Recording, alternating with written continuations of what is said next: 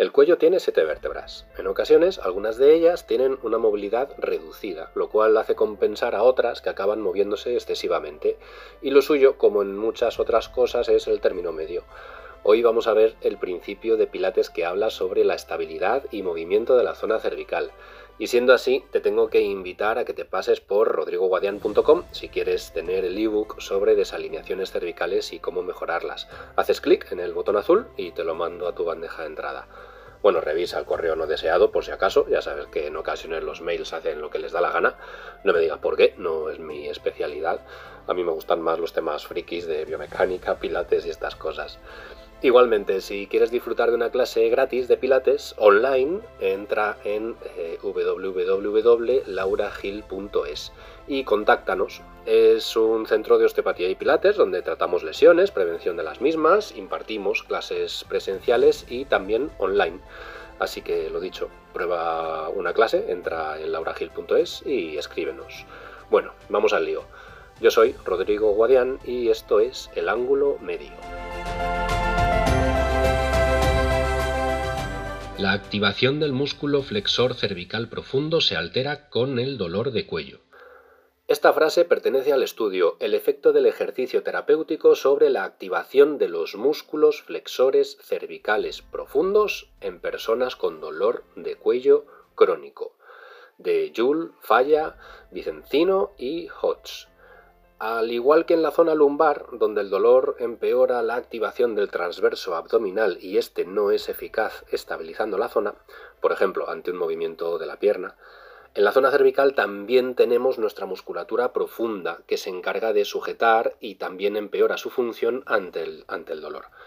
En el mismo estudio decían, el entrenamiento cráneo-cervical de baja carga aumentó la amplitud del flexor cervical profundo en electromiografía y disminuyó la amplitud del esternocleidomastoideo y escaleno anterior en todas las etapas de la prueba de flexión cráneo-cervical.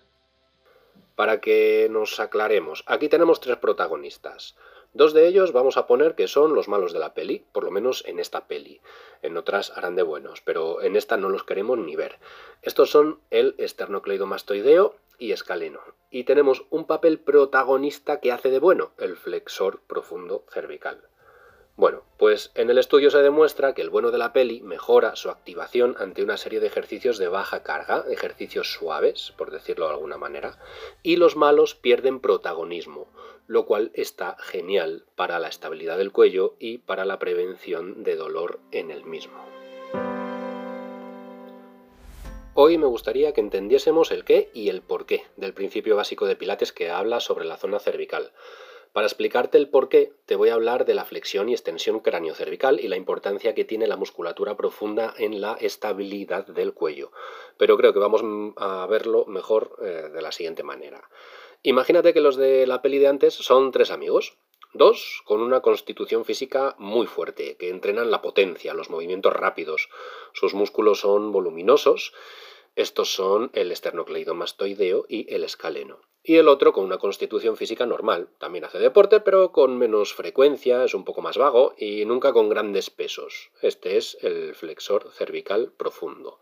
Estos tres amigos van a realizar dos pruebas, una de potencia y otra de resistencia. Y tienen opción de hacerlas todos juntos, por separado, eh, unos que hagan uno, otros que hagan otra, pueden hacerlo como ellos quieran. Lo que sucede es lo siguiente. Para la, para la prueba de potencia, que es correr los tres a la vez muy rápido, el esternocleidomastoideo y el escaleno, nuestros protagonistas cachas, cogen a su amigo por los brazos en volandas y salen pitando sin que éste ni siquiera pise el suelo. No ha tenido que hacer apenas nada. Para la prueba de resistencia, que es mantenerse los tres de pie todo el tiempo que puedan, los dos amigos que están más fuertes que el vinagre deciden que también van a evitar que el flexor, el flexor profundo, participe eh, ya que ellos entrenan mucho, aunque esta no sea su especialidad, pero como entrenan mucho y están muy fuertes, pues nada, ellos pueden con todo. Así que le agarran cada uno de un lado y le mantienen en vilo toda la prueba. Estas dos pruebas, la de moverse rápido, con potencia, y la de quedarse quieto, se repiten todos los días en nuestro cuello. Conclusión. Esternocleidomastoideo y escaleno acaban contracturados de realizar ellos todo el esfuerzo y nuestro amigo flexor profundo acaba débil de no activarse nunca. Incluso llega un momento que no se puede mantener en pie debido a su inactividad. Y eso ocurre en nuestro cuello continuamente. La musculatura superficial, la que moviliza, suele intervenir demasiado, en ocasiones realizando funciones estabilizadoras, lo cual corresponde a la musculatura profunda. Pero es que además la musculatura superficial no mantiene una buena alineación de la estructura ósea. Movimientos que realizamos con el cuello, sobre todo los movimientos rápidos, serían la prueba que hemos dicho que era de potencia. Es normal que del movimiento se encarguen principalmente los músculos más superficiales. La postura del cuello equivaldría a la prueba de mantenerse de pie. Aquí tenemos que dejar al flexor profundo cervical que participe, que sujete, que nos dé estabilidad manteniendo la curvatura fisiológica normal del cuello y pedirles a esternocleidomastoideo y escaleno que descansen un poco. Como hemos dicho antes, la actividad excesiva de estos músculos no mejora la alineación del cuello, todo lo contrario. Es como si los pilares principales de un edificio no los colocases en las zonas centrales del edificio, sino en la periferia, más en la parte de fuera. En algún momento el edificio se vendría abajo. En nuestro cuello lo que ocurre es que determinadas vértebras se someten a excesiva tracción por las inserciones de, esa musculatura superficial y vienen los movimientos alterados. Hipermovilidad de algunos segmentos, cabeza adelantada, tortícolis o, dolor de cuello y cabeza, por ejemplo. Vamos ahora con el qué. ¿De qué va el quinto principio de Pilates sobre la posición y movimiento cervical? Para contarte qué tenemos que hacer con nuestro cuello en pilates, quédate con dos conceptos.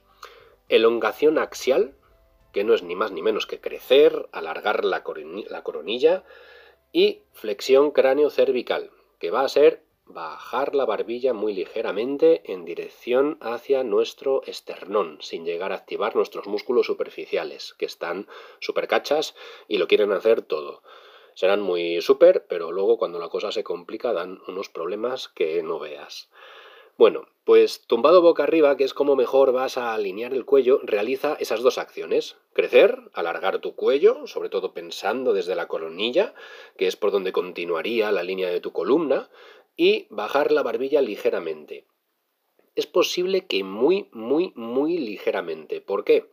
Porque necesitamos que no intervengan los músculos superficiales de los que hemos hablado antes para esto. Se puede comprobar, palpando con nuestros dedos, la inserción eh, en la clavícula del esternocleidomastoideo. Si yo noto que esa inserción, esa musculatura ahí se pone un poco más dura, es que lo estoy activando. Pero para no liarte, te dejo abajo en las notas del episodio el enlace al grupo de Pilates de Facebook en el Centro de Osteopatía, donde puedes ver varios vídeos y entre ellos en el que se explica este principio. Ten en cuenta que para la extensión se realiza lo mismo. Por ejemplo, para ejercicios boca abajo, donde voy a realizar un esfuerzo en contra de la gravedad con la musculatura extensora, también debo realizar esta preparación. De esta manera nos anticipamos al movimiento que vayamos a ejecutar con un cuello bien alineado, una musculatura profunda activa que irá ganando capacidad a medida que lo practiquemos y lo más importante, vamos a prevenir lesiones y movimientos incontrolados que en muchísimas ocasiones derivan en dolor. Bueno, recuerda que puedes entrar a rodrigoguadian.com si quieres el libro en tu correo o a lauragil.es para probar una clase gratis de pilates. Espero que te haya gustado el episodio, quizás un poco largo, pero creo que es importante conocer el porqué a la hora de mover nuestro cuerpo y además es un tema como es un tema que, la intención que se le ponga es muy importante y esa intención cambia el nivel de activación de la musculatura que hablábamos. Bueno, aquí lo dejo, no me enrollo más, así que nos escuchamos por aquí. Hasta la próxima, chao.